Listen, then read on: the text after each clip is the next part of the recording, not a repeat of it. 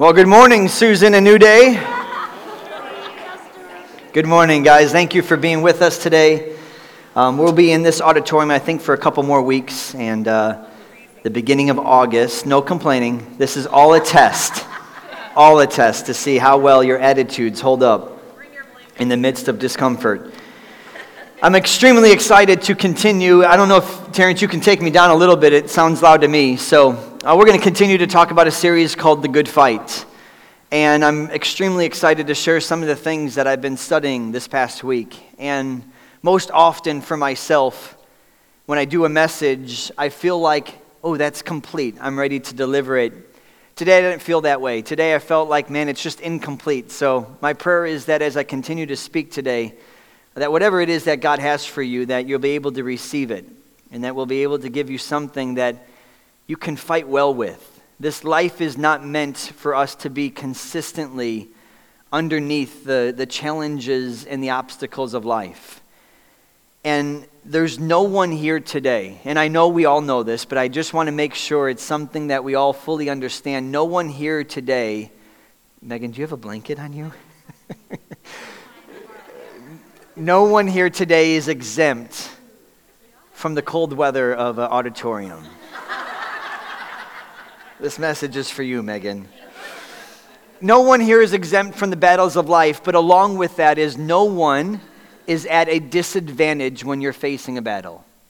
There's not one single individual in this room that is exempt from the battle of life, no matter how obedient you are, how disobedient, how wonderful, how good you look, or how bad you look. No one is exempt from the battles that are going to come to all of our lives.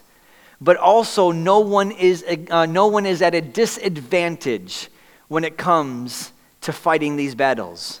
You have everything that you need to overcome. You have everything that you need to stand in a place that you're not moved by what you see. You're moved only by what your Father says. That's been given to you. They're gifts from your Heavenly Father. And when we receive them, we can now fully overcome and be the conquerors that we are called to be. We all have the same ability, the same grace is upon us all to overcome the challenges. And we all face battles. Some are different. They all have different scenery. And sometimes we look at somebody's life and we go, man, I don't know if I could ever handle what they handle. But how many know whatever you've handled, it's because God has given you a grace upon that season that you're in. And it's in that season that you feel like, and that's why that verse is so true, is that God will never give us something that we can't seem to endure through. Why? Because he gives us a grace with every single battle, every single one. But why do some come out victorious and others are overcome by the challenges of life? I hope today to shed some light on the answer to that question and to show you how to fight properly. If you have your Bibles, it's going to be on the screen. Romans chapter eight, verse thirty-five. I wanted to at least highlight this scripture in the beginning because I believe it's important to connect throughout the entire message. It says these words, and if you ever have a chance to read the entire passage or the t- chapter, I would really encourage you to do so. It says, "Who shall separate us from the love of Christ?" This is extremely important because when we face off with challenges, one of the first things that gets doubted is God's love for us.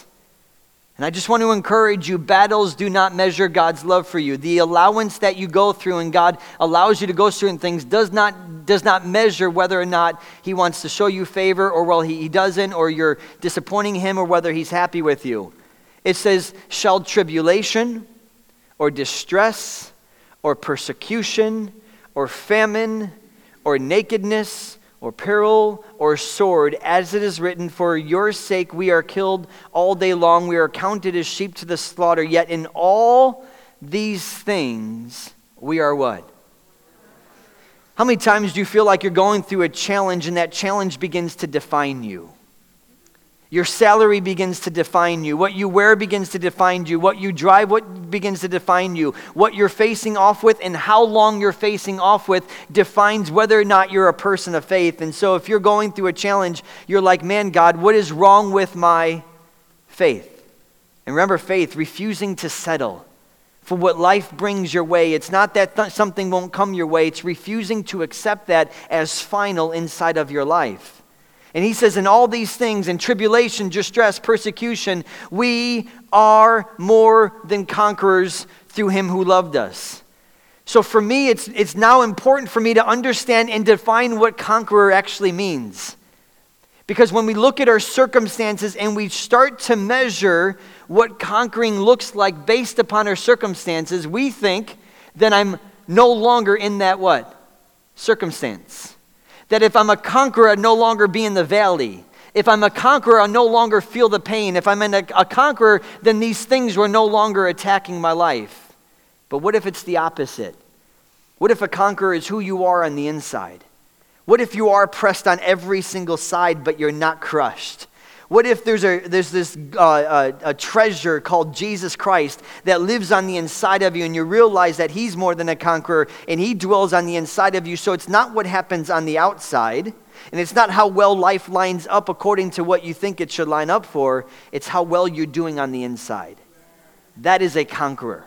And I've told you many times, I shared the story about my friend Dione. He is the ultimate, the epitome of success in my eyes. He doesn't have the nicest clothes, doesn't make the most money, doesn't drive the fanciest car, isn't the most charismatic. Of course, he's one of the most kind and gentle men I've ever met, but it's, uh, it's all about a, what's on the inside. I've never seen that man waver on the inside. I've never seen him not be at peace and at rest and full of joy, because in the presence of God is what? Fullness of joy. And he's learned how to uh, allow the presence of God to inhabit his life. And I believe that's what we're seeing here, is that in all these things we're more than conquerors. And how many times do we have a destination on being more than a conqueror?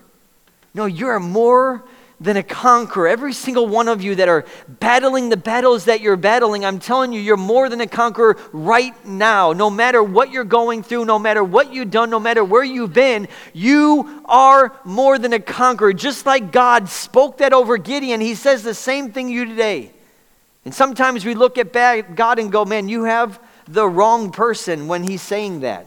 And you have a reason why you are not more than a conqueror. But I'm telling you today, it's about who you are on the inside, not what you see on the outside. Some time ago, there was a story on E S P N of the life of Mike Tyson. I'm sure many of you know who he is. And specifically, they highlighted the events leading up to a fight that he was going to face with a gentleman called Buster Douglas. And at that moment, Mike Tyson was on top of the game. I mean, top of his game. I mean, nobody felt like Buster Douglas had a chance of beating him, that it was going to be a first round, second round knockout like every single one of us, his fights. And yet he lost. At the top of his game, the greatest fighter at that time in the generation, he lost. And it was devastating to him and to the entire sports world. And his future career began to take a huge dip after that. But of course, I'm not here to talk about Mike Tyson, but I'm very interested in why he lost. Because I see some two direct parallels of why we lose so many times when the battles of life come our way. The first one is he didn't train properly. He admits to thinking that he had this in the bag. Like, I got this guy, this guy's no match. He's looking fights ahead of who he could fight after that, and he didn't train properly. He was a party guy, he did a whole bunch of things, and he stepped into that ring knowing one thing: I did not train as I normally do for this fight that I'm about to face. And the second thing that he did that was wrong is he underestimated his opponent. And how many times do we do that in life too? I watch it. I get to talk to so many of you on a week-by-week basis.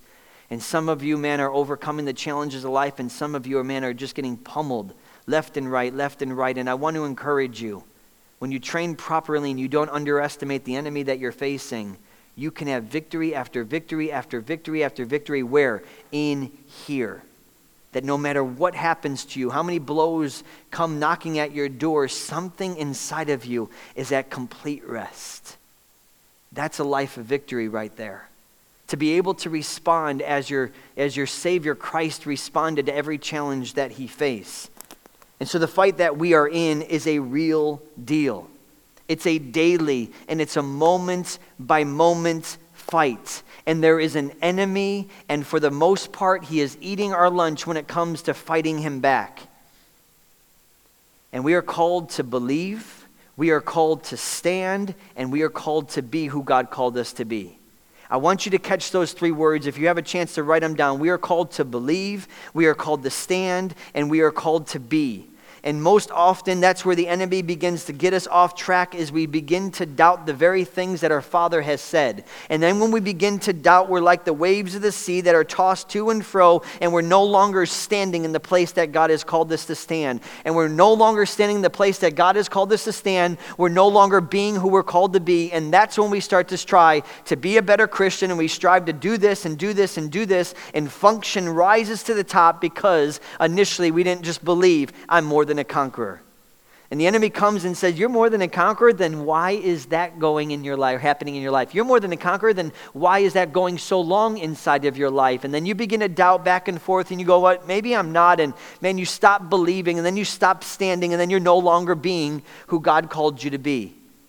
And I want you to see that progression, because the enemy is very good at what he does. In First Timothy chapter six, verse number twelve, this is the kind of the, the staple scripture that we've been going through. Uh, cue the screen, Johnny boy. Aha. Romans uh, or uh, First Timothy. Keep going.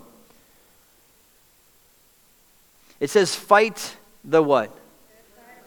Fight the good fight of faith." The fact that you're walking by faith does not eliminate the fight. The fight's there. You're, you're fighting this good fight of faith. It says, lay hold on eternal life, to which you were also called, and you have confessed the good confession in the presence of many witnesses. Throughout the scriptures, we are exhorted to live by faith. We're called to walk by faith, and then we're called to fight the good fight of faith. What does it mean to live by faith? It means to have the perspective of your Father.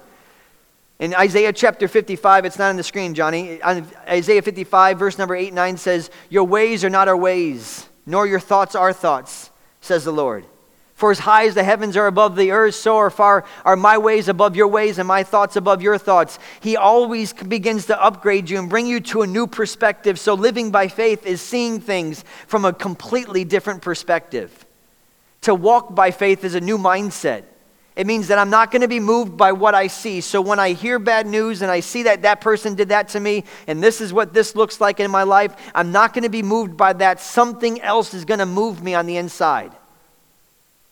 And then to fight the good fight of faith. That's where you get down deep. That's where you put the gloves on and go, okay, I'm not moving from where I am. I'm not moving from who God said I am. I'm not moving from what He has spoken into my life. I'm standing right here, and I'm not going to move until what He promised me actually happens inside of my life. This is where I take my stance. And when we are living by faith, it, pursue, it actually produces something of great value.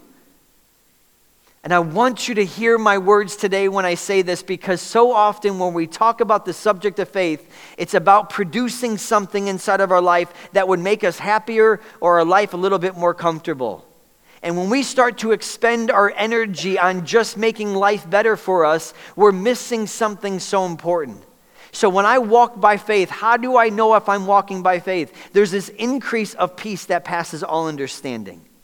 That I can't explain why there's peace. I can't explain why in the midst of some things that does not allow most people to have peace, there's a peace inside. That somehow the Prince of Peace is coming alive on the inside of me, to where I'm no longer pretending. I'm no longer lying to people about, oh, life's good, when, when really it's just ca- breaking me under the pressure. No, there's a peace. And the only way I can explain peace is that, imagine a thousand pounds of pressure weighing on your shoulders, and now you have a thousand one pounds of pressure going up. That the, the weight's still there, but it just seems like it's right above your shoulders, that it's not wearing you down, it's not breaking you down. It's where you actually believe, man, I can actually do this. I can do all things through Christ who gives me the strength. Why? Because that peace is now pushing against the pressures of life, and now it's a peace that passes all under what? Under understanding. And so when you walk by faith, you begin to have this peace. When you walk by faith, there's a joy that's not dictated by circumstances. That happiness is very different. Happiness is fulfillment. You had a good cake, that makes you happy. You had something that was bad, a bad steak, that makes you unhappy. And so happiness is fleeting. Happiness is moment by moment of what's going on. But there's a joy that the Bible talks about, a joy that is our strength, a joy that actually rises up from within that causes you to see life a little bit different than most people see it. That you actually have a mountain in your life, but somehow you're able to actually talk or think about the things that's beyond the mountain. That when you're in the valley, you're able, actually able to talk about the one who's walking with you in the valley more than you talk about the valley. That's joy. Joy is knowing that God is always with me and he will never what? Forsake me. That my Father, my Shepherd, is always leading me every step of the way. There's a joy of knowing that I'm going to make it through. And then lastly, how do you know if you're walking by faith? It's not by what you drive. It's not by how well you look and how well your body is. How do you know? There's a rest of your soul. There's a rest that you, you experience. It's so hard to fully communicate. What I'm trying to say is that when worry enters your mind, it seems like rest just gobbles it up and says that is not allowed here whatsoever. And that when fear begins to creep in because of what it's going to look like and how is this going to work itself out, rest goes, be still and know that I am God. And it's not that you force it. None of this is forced. Remember, how do you become in the kingdom? By receiving. So when I'm going through a challenging time and I want to become a man of peace and a man of joy, a man of faith and a man of rest, what am I doing? Father, I receive your peace today. I remember challenging times that Sarah and I were going through in two thousand seventeen. And the Lord took me on a three-month process of just learning what this looks like. And every single morning, without it being a function, it would be, Father, I just receive your rest today. And I remember the picture he gave me, at least in my mind, was me and Jesus were sitting on these hammocks. And I just kept on being in the picture like, all right, we ready? We ready to go do something other than just rest here in this hammock? And then he's like, well, no, no, no, no, you haven't received it yet. Five minutes later, okay, are we ready? Let's go do something with our life. Let's go be productive. Until Jesus says, no, you haven't received it yet. Until you completely rest from thinking you have to strive for him, that's rest. In Hebrews chapter four, it's called the Sabbath rest for believers, that we can enter into a place where I no longer strive to make this relationship any better. I just rest in the fact that Jesus secured a perfect relationship between me and my Father. That's rest. No longer is heaven something I'm striving for, because heaven is just simply a reward for those who are the sons and daughters of the Father. And so my faith is grounded and it's anchored in God's love. Faith is not something that is anchored in anything except for one thing. God loves you immensely. When he looks at you, his thoughts toward you are precious, David says. That when he looks at you, he looks at you with delight, every single one of you. I wish I could look straight into your eyes and just remind you that God's love for you is because he's love. And he looks at you with delight, and he looks at you and he says, you are my beloved son and daughter. It's in that place of complete security that I now can trust him, and that I can rest in faith and knowing that I don't have to do anything to make this better. I can now live at a place that this is good. How many have ever been in a relationship where you just don't know where you stand with the person? You just don't, Lester's like, you just don't know where you stand with them. You're not sure if they like you, if they don't like you, if they're going to reject you, if they're not going to reject you. How about being on a job when you go, man, there's all these layoffs happening, and what's inside going, oh man, I don't know if I'm the next person. There's an uneasiness, an unsettling. And I, I remember uh, spending time with a, a, a close friend of mine. We're no longer in friendship, but he always struggled with believing that he was good with God. Like always, he just consistently up and down, up and down because of the way that he just felt like God was, oh, nope, God doesn't want anything to do with me. And so there is no rest here. And if there's no rest here, there can't be complete trust. There can't be complete faith. Because faith is toward a relationship. It's not toward just a word that we have in the Bible. It's toward the one who spoke the word. And so my faith completely rests in the love of God. And it wasn't until a few years ago that finally I just rested here. I, I, I learned how to be completely secure in the fact like, We're good, right, God? We're, we're, we're good? Are we? Are, yeah, we're good. I can trust you, right? And some of us struggle to trust God, not because you haven't spoken the word enough. Why? Because you haven't known truly that the Father loves you immensely every single day, twenty-four hours a day, seven days a week. Amen?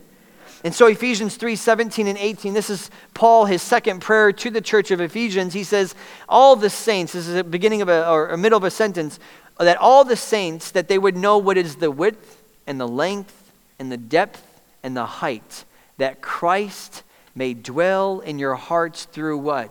Faith, that you being rooted and grounded in what? I remember early on in the, the beginning of the New Day Plants that I said this statement to you guys, I could try, but I would fail to ever over-exaggerate God's love toward you. Like I could do my best to go to the extremes of what his love is like toward you, and I still wouldn't come close to the width and the length and the depth and the height. We wouldn't even touch the corners of how much God loves every single one of you. And it's us being rooted and grounded where? In love. That's where our faith begins to explode. That's where he begins to go, hey, I got something for you. What do you have for me? Oh, just follow me. And, and when you're grounded and rooted in love, you're like, all right, where are we going? Now you become excited about where he's taken you rather than questioning every step of the way. Are we there yet? Are we there yet? Are we there yet? Where are we going? I'm not moving until you tell me. And God's like, will you just trust me? And when you're rooted and grounded in love that you may be able to comprehend, go to the next verse, Johnny. Verse nineteen. Uh, we don't have verse nineteen. Okay. You guys can read it on your own. First John four, sixteen and seventeen, it says this, that we have come into an intimate experience with God's love. And we trust in the love that he has for us, for God is love. And those who are living in love are living in God, and God lives through them. I want you to see this. By living in God, love has been brought to its full expression in us so that we may fearlessly face the day of judgment. Why am I talking about this? Because some of us are like, man, the day that the Lord meets me is going to be a tough day. Or that we're not fully secure, that there's no fear of standing before our Maker one day. Your only security comes to have you put your trust in one named Jesus Christ. If you have, there is no fear of facing the day of judgment, because all that Jesus now is, so are we in this world. And when you finally realize that and finally just receive it, how do you do that? Father, I just receive your love today. Over, I, I fear standing before you. I fear trusting you at times. I'm struggling to trust you. And you know what happens when many people struggle to trust God? They feel what? Condemned. They feel like they're not Not not enough faith. They feel like they, God just must be like, when are you going to trust me? And you know what we, we many times do is we go to God in complete shame. When in fact, all we need to do is go, God, I just receive your love today. Because I'm facing off with fear, but your perfect love cast out all what? All fear. And so, Father God, let's not deal with the fear. I know I just need to receive more of your love. Father, right now I'm just struggling to trust you with my daughter and with her sickness. So, Father, I just ask you, just remind me how much you love her and how much you love me, and I just receive it right now. And as I do that, guess what happens? Faith begins to rise inside my heart. Why? Because I know that God is always good. He always has my best in mind, and he's always setting me up and my family and my wife and my daughters to succeed in what he's called them to do. So no matter what they go through, I just trust that, Father, you're so good and you're so loving, and so I just receive that about you so that I can fully trust you with my daughter. That's how you begin to do it. Otherwise, what happens is you start to just put so much pressure on yourself to trust God when it's simply just a result of knowing him more. And so what is faith? This is a definition we came, we shared a couple weeks ago. You can put this on the screen. Faith is responding to what God has said to us and to what Jesus did for us. I want that to sink in for a little bit, because that's what walking by faith is. How do you walk by faith, Justin? It's all about responding. Faith is never initiating. Faith is always responding to the initiator. God always makes the first move. And he says, Justin, you're forgiven. And I have something going on with my past that I remember and the devil clearly reminds me of all the time. The question is, what will I respond to? What I did in my past or what Jesus said that I'm forgiven? And you know what it means to be forgiven? You are completely cleared of all the debt that you would owe regarding this situation. And so what am I doing? Faith is what? Responding not to how I feel about the shame of what I used to do. Faith is saying, God, I receive your forgiveness and I receive it in fullness. And it's responding to what Jesus did for us.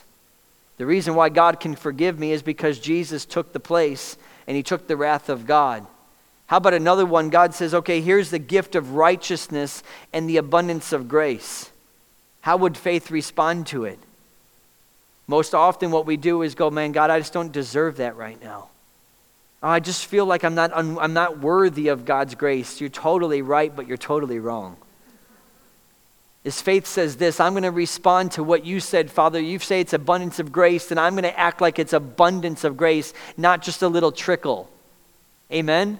Because sometimes we think he just gives grace in a little measure, but not grace in fullness, and so I'm responding to that.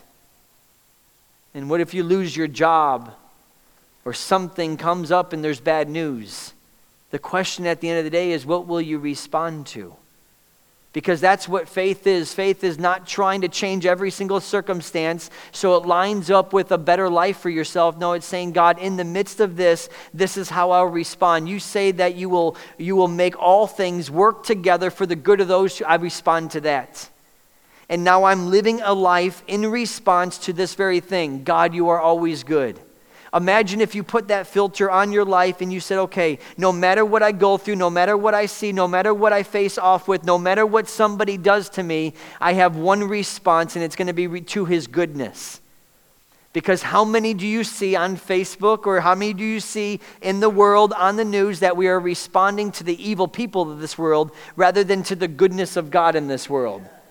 And they got us all up in, I mean, our undies are in a bunch over the fact of how wicked the world is. And I get it. You look at the world, it's wicked. You look at the world and all we want to do is fix it or, or, or, or, or, or condemn it or destroy it rather than, God, I want to respond to your goodness so that I could actually be a light in that dark world. Because when you look at the world and you see wickedness and darkness and you begin to condemn it and judge it, what happens is you no longer are an answer for it. And when you, that's why Jesus came, of course, everybody was a, a putz compared to him. You know what I'm saying? Like, he had to disciple twelve of those guys. And, and he had to do it, why? Because he trusted in one thing. God, you are good. You sent me on a mission. And I pray that my response to your goodness will make an impact wherever I go. And that the darker it gets, the lighter we start to get inside this world. Otherwise, we're responding to something rather than God.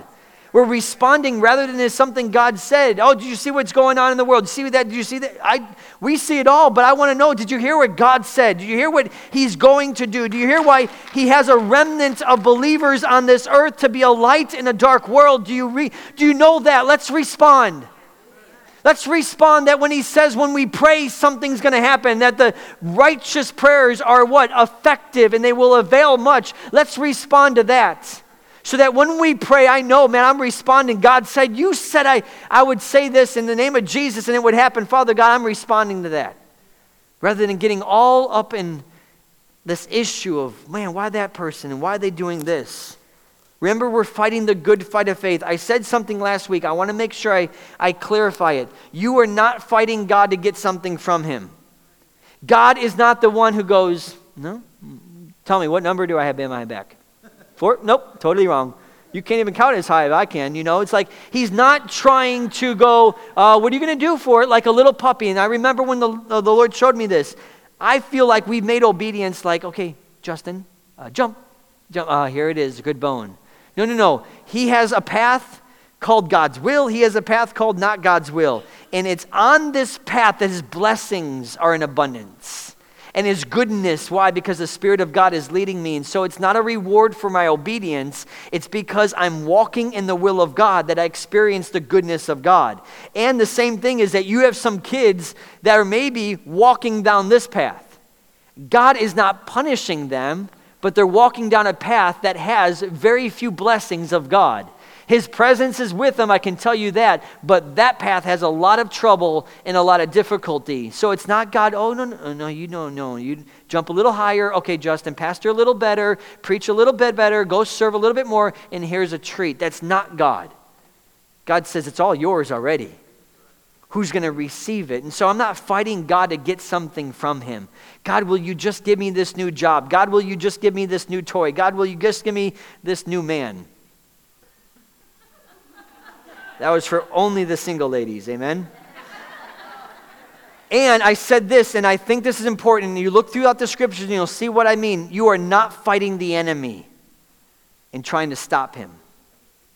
The enemy has been, and there's a coming a day where he knows his time is done. He is the god of this world right now, and I am no place to take him out of that position. God, my Father, will do that very thing. But if I get fixated on him, I'm missing it. If he can get my attention onto him and off the author and the perfecter of my faith, I lose. Are you following that? If I am fighting the enemy, and every single rock I see an enemy, and I'm just going to fight him there and fight him there, and I feel like I'm getting attacked, and everything about my language is, man, the devil's just, we're just fighting it off right now. You're missing something about this good fight. There is an enemy, and he is attacking you, but he is not your fight. And you are not fighting people. Please hear me with those words. They may do you wrong, they may do evil in this world, but the moment you get your eyes on a person, on the enemy, you have missed the good fight of faith. First Peter five eight says these words, "Be sober and be vigilant, because your adversary, the devil, he walks about like a roaring lion seeking someone to devour." Remember, he's trying to get you off of a place of what? Believing, standing, so you can be. And if he can get you in the place where you're doubting the very things that you should be standing on, he's got you moved off the place where you should be. And God, by his Spirit, works on your hearts. But how many know Satan works on your mind? It's where God begins to dwell. That's why those two people on the road of Emmaus, they were with Jesus. They didn't recognize it. And when he disappeared, they said, "Did our hearts not what? Burn within us?" But how many already on Sunday morning have had crazy thoughts go through your mind? I know there's times where I'm worshiping God and I'm like, holy cow, where did that picture come from? Like, that picture was from when I was seventeen, looking at something I shouldn't have looked at. Why is that picture in my mind? And it used to bother me. And it used to condemn me. Now I just swipe left until a thought of God comes through my mind. I go, oh, that, that one's good. Let's do that one. Because it's not who I who it's not who I am. I didn't put that thought there. The enemy's just kind of trying to play games with my mind, see if I'll dwell on it a little, bo- little bit longer. And if I dwell on it, then he's got me in a place where I'm fixated on something other than I should be. And the enemy is on a mission to hinder the work that God gave every one of you. Let me say this very clearly. Every single one of you in this room have a ministry from God. Every single one of you. And God has given you that assignment and those things that he has for you to do. And the enemy is on a mission to hinder you from being the father you're called to be, from being the wife you're called to be, from being the husband that you're called to be, and from being the mother you're called to be, from being the the, the, the boss or the, the servant, the, the son, the daughter, whoever it is. God has given you assignments on this life, and Satan is out to hinder you, and he knows how to do it. Look at this verse in uh, First Thessalonians two eighteen. Go ahead, John. I think it's right after that. It should be after that. If it's not up there, let me see if it's not up there. It says these words. It says, "Therefore we wanted to come to you, even I, Paul, time and again, but Satan hindered us." I was just talking with Judy and Diane this morning. They're on the prayer team, and And they know what it's like. They're an intercessory team, so they know exactly what Satan does to try to hinder the work that God has. He'll throw things here. He'll dangle things there. He'll try to upset something over there, all to get especially. And I, I faced off with the emotions of this even as a pastor. And this is why so many pastors live in such a state of discouragement and depression, is because their eyes are on something other than what God has said. And I see how easy it is to go there. How many times that, man, one text I get, it's like, hurrah, hallelujah, and another text is, oh my goodness. And the emotions go like this, and that's where Jesus constantly reminds me, if you're ever going to be a good pastor and a good shepherd of people, you can't go there, Justin. You have to keep here. And as you keep here, then you could actually love people properly, and you can help them walk through some of these things. That word Satan or devil means false accuser. It means slanderer. How many ever feel like you've been accused in your mind about something, but it was not in the voice of anyone except God? That he has this ability to disguise his voice in such a way that you're like, oh, I'm so sorry, God. Oh, God, you must feel that way. To- oh, you do. You totally feel this way toward me. And we get this, this misconception that God feels a certain way because we've been accused. That picture of that word uh, Satan or dublios, it means this, a ball just going against the wall. How many have ever felt like that? Like he just won't stop. Like this battle is never going to end. And I'm telling you, if you can outlast him, you're going to win in the area that he's trying to, to get you in. In Second Corinthians chapter two, verse number eleven, is that on the screen, John? It says these words, lest Satan should take advantage of us, for we are not ignorant of his devices. The reason why I'm sharing this with you is we're talking about the good fight of faith, but there's an enemy who is crafty, he is cunning, and he has this ability to mess with our minds, and he has devices. That word devices actually means an orderly, logical, effective arrangement, usually steps followed to achieve an end.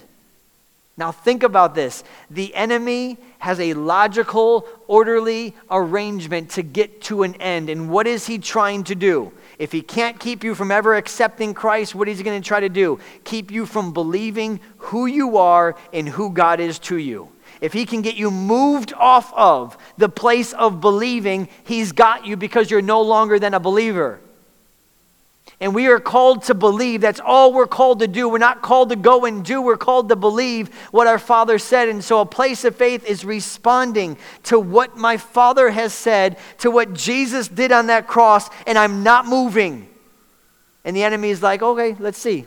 We'll, we'll, we'll see how much you truly believe in the finished work of Christ. And he'll try every single temptation, every single avenue. Satan specializes in the mind. He infiltrates the mind of, of all of us if we allow him to. That's where he's going to have his little playground, and he's going to entice us. Didn't he do this? And how does he do this? By suggestion. He does it. How do you, how do you think adultery starts? It's simply a suggestion of the mind. What if she was better than your wife? What if she treated you better than her? She probably respects you more than your wife. How much fun would that be? Just one time, one holding of the hand, one kiss on the cheek with that woman. And what happens is, boom. How does he do it with guys, maybe with computers and their their, their phones? Is, ah, just, just look one time. It's innocent. It's just a suggestion. How about this? When you make a commitment to go pray, what does he suggest? How about you just take it easy? Don't wake up so early. You deserve more what? More rest. Or how about this? When you do, you know what? Hey, I, Lord, I really, God is inviting you to his presence. What suggestion comes to your mind? Oh man, you, you haven't seen that last episode of that series. Now listen to me, we think it's just the natural part of our day, but we don't realize there's suggestions happening all the time. Why did that person say that to you? Why did that person not hug you? Why did that person not do that to you? Why did that person say it like that to you? And he's got us in a place where now self rises up, and self is, I have a right. And Jesus said, if you want to follow me, deny. That's the key to living the life that he's called, because self says, I have a right to be hurt. I have a right to be heard. I have a right to feel that way about that person. I have a right to be hurt by that person. I have a right to be offended. I have a right to be mad. I have a right to be angry. And all the while, it's just holding you in bondage. And the enemy is just suggesting one thing after another to see what we will finally bite into. And he suggests to, to, to Eve in the garden, what do you say? Did God really say that? Just a simple suggestion. He wasn't trying to be forceful. He didn't try to force her into a place. He just simply suggested. And he's going to suggest things all the time to us. Do you really think God's going to come through this time? Here's another suggestion. How are you going to make it through this financial situation with what you're making? Just a suggestion. And then it gets us in going, oh, that's a good question. How are we going to make it? And yeah, is my marriage going to survive this? And and he's got us. And that's why it's so important to be what? To be vigilant and to be sober, like Peter said, because the enemy is coming around and he's just dropping things here and there, and he's very effective at it. So look at Ephesians six eleven, and we're going to close in just a couple minutes. Look at this. Ephesians six eleven uh, through fourteen. I know that one's on the screen. There it goes. He says these words, put on the what? Whole armor of God, that you may be able to... I want you to see these words. These are extremely important, because at the end of the day, faith is responding, but it's responding to what God said, and it's responding to what Jesus did. And so I'm going to stand in that place of what God has said. And he says, so that you can stand against the wiles or the schemes of the enemy. Therefore, take up the whole armor of God, that you may be able to what? Withstand. You can put that picture on real quick, and then we're going to go back to this verse. This is exactly the picture that I, I want you to see, is that it's like you're, you're, you're, you're supposed to be where you are. Faith is right here. Faith is standing on this raft, and there's everything and anything coming to knock you off of that place. But the enemy, you're not fighting these guys. If you were fighting these guys, you would jump in after them and start to dunk them under the water. Your, your fight is what? The good fight of faith. It's not the enemy. It's not other people. It's not your heavenly Father. Your fight is to stand. And when the enemy comes against you, what are you going to do? You're going to withstand what the enemy is pushing against you and what he's lying to you about. Go back to the scripture. And it says that you may be able to withstand in the evil day, and having done all to what? Stand. Stand. It doesn't seem clear, doesn't it? When you put yellow on words, it makes it much easier. Is that we are to stand, and we are to stand, and we are to stand, and we are to stand. Stand until when? Until God takes you home to be with him, and then you can just sit. Amen? But until then, you stand. Well, what do I do? My daughter still has diabetes, and it's been three years into it. I remember we put, we put on her mirror, you are healed. And I just remember walking the other day, and in, in, in, in the enemy suggestion, why isn't she healed yet? Here's another suggestion. Why'd you stop believing? And you know what I did as I walked? I said, you know what? I didn't stop believing. I believe every single day. I stand in the fact that God is her healer, and God's going to use her, and God's going to do amazing things, and I'm going to stand. And I'm not going to face off with the trick of the enemy and get me into my emotions and get me into wavering back and forth and back and forth. No, I'm standing. God, what did you say? You said that you're always with her. You said that you're her protector. You are her shepherd. You are her healer. You are her comforter. You are her deliverer. Many are the afflictions of the righteous, but the Lord delivers out of all them. I'm standing. And I want to encourage you to stand. Stand for your kids. Stand for your marriage. Stand for what God has promised you. If the enemy is trying to knock you off board, just stand. And then if you're going to do something else, withstand. And then if you're going to do something more, stand. And then if you're having done all the stand, stand therefore, having what? Girding your waist with truth. As you stand and you're not moved. So what do we stand in? These four things came to my mind. I stand in the security of God's love for me. God, you're always good. You always have my best in mind, and you're always setting me up to succeed. I stand in that. Yes. I'm also going to stand in my identity. Father, you said that I'm a new man. You said that I can walk in newness of life, that old man, my old creation is dead and gone, and all things have been made new. I stand in who I am. I'm the righteousness of God. I am pure, and I'm blameless, and I'm holy in your sight. There's no fault or defect inside of me. All the handwriting of the requirements of the law have been nailed to the cross, and I am cl- cleansed, and I'm free. I stand. Amen? Because that's who I am. And I'm not being moved into shame, into guilt, into condemnation, because that's not who I am. I'm a new creation in Christ Jesus, and I stand. I stand in God's love. I stand in my identity, and I stand in grace. Grace is what? God's empowering presence for me to become. So I look at where I'm not, and how many have been there before where you see, my gosh, I have such a long way to go. And Paul says, you know what, I forget those things behind me, but I'm pressing forward. And so, Father, I'm not, I'm not discouraged by the gap of where I need to go. I know God's grace gives me the ability to become everything you called me to become. And that's why Abraham, he could, the, the narrative of Abraham's life could say these words, against all hope he hoped. He hoped in the one who spoke the promises of God, and as it was spoken over him, he became a father of many nations. And the last thing that I stand on is I get the word of God out, and I stand on the promises of God. God, what have you spoken to me? You can put that last one on the screen, Johnny. What have you spoken to me?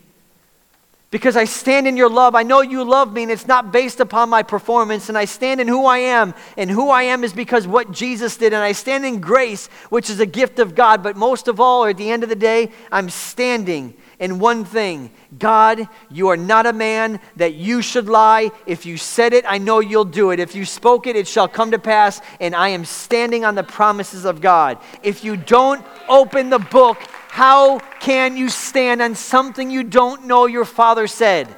I'm not standing for a new house. I'm not standing for a new car. I'm not standing for more money in my bank account. I'm not standing for a new watch. All that is great if you have the money to take care for it. But if you want to put your energy toward material things, you're missing the treasures in heaven.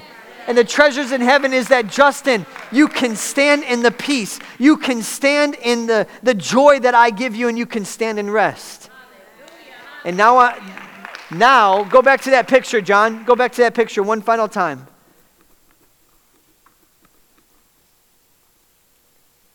And now, you can't see it because it's all blur. There's a smile on his face. Because most people are like, oh man, God, when is this going to stop? And I can't take it anymore. But when you're standing, you're like, bring it. You're like, I know it's coming. He already promised me something. And I'm going to just stand. And I'm going to have fun standing because I stand in his grace. Yeah. And he promised me that he would be a shelter around me. Yeah. That the righteous can run into the tower of his presence and find shelter. So it's not me that is fighting my battles. He's the one that what? Is fighting for me.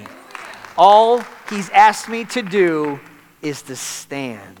And I get to watch as he makes my enemies scatter around me. And I find a place of peace. And the enemy hates nothing more than a believer who is smiling when he gave him their best, his best blow. Yes. Yes. Amen? Amen? Let's give Jesus some hand, a praise. Hey, Joe, can you get my daughter? Summer, not Carly. I know some of you are struggling to stand, and I get it. All I can say is, if this is not you and that's you, get back up. Like, all right, you got pushed off the raft. You moved out of the place of faith. You didn't believe that God loves you. You don't believe in your identity. You stopped believing. Man, get back up. Stand back up there and go, but by the grace of God, I am. And Jesus, I thank you for, for living in me. And you get back up and you start believing. Come on up, girls. Lainey, you want to come up with her?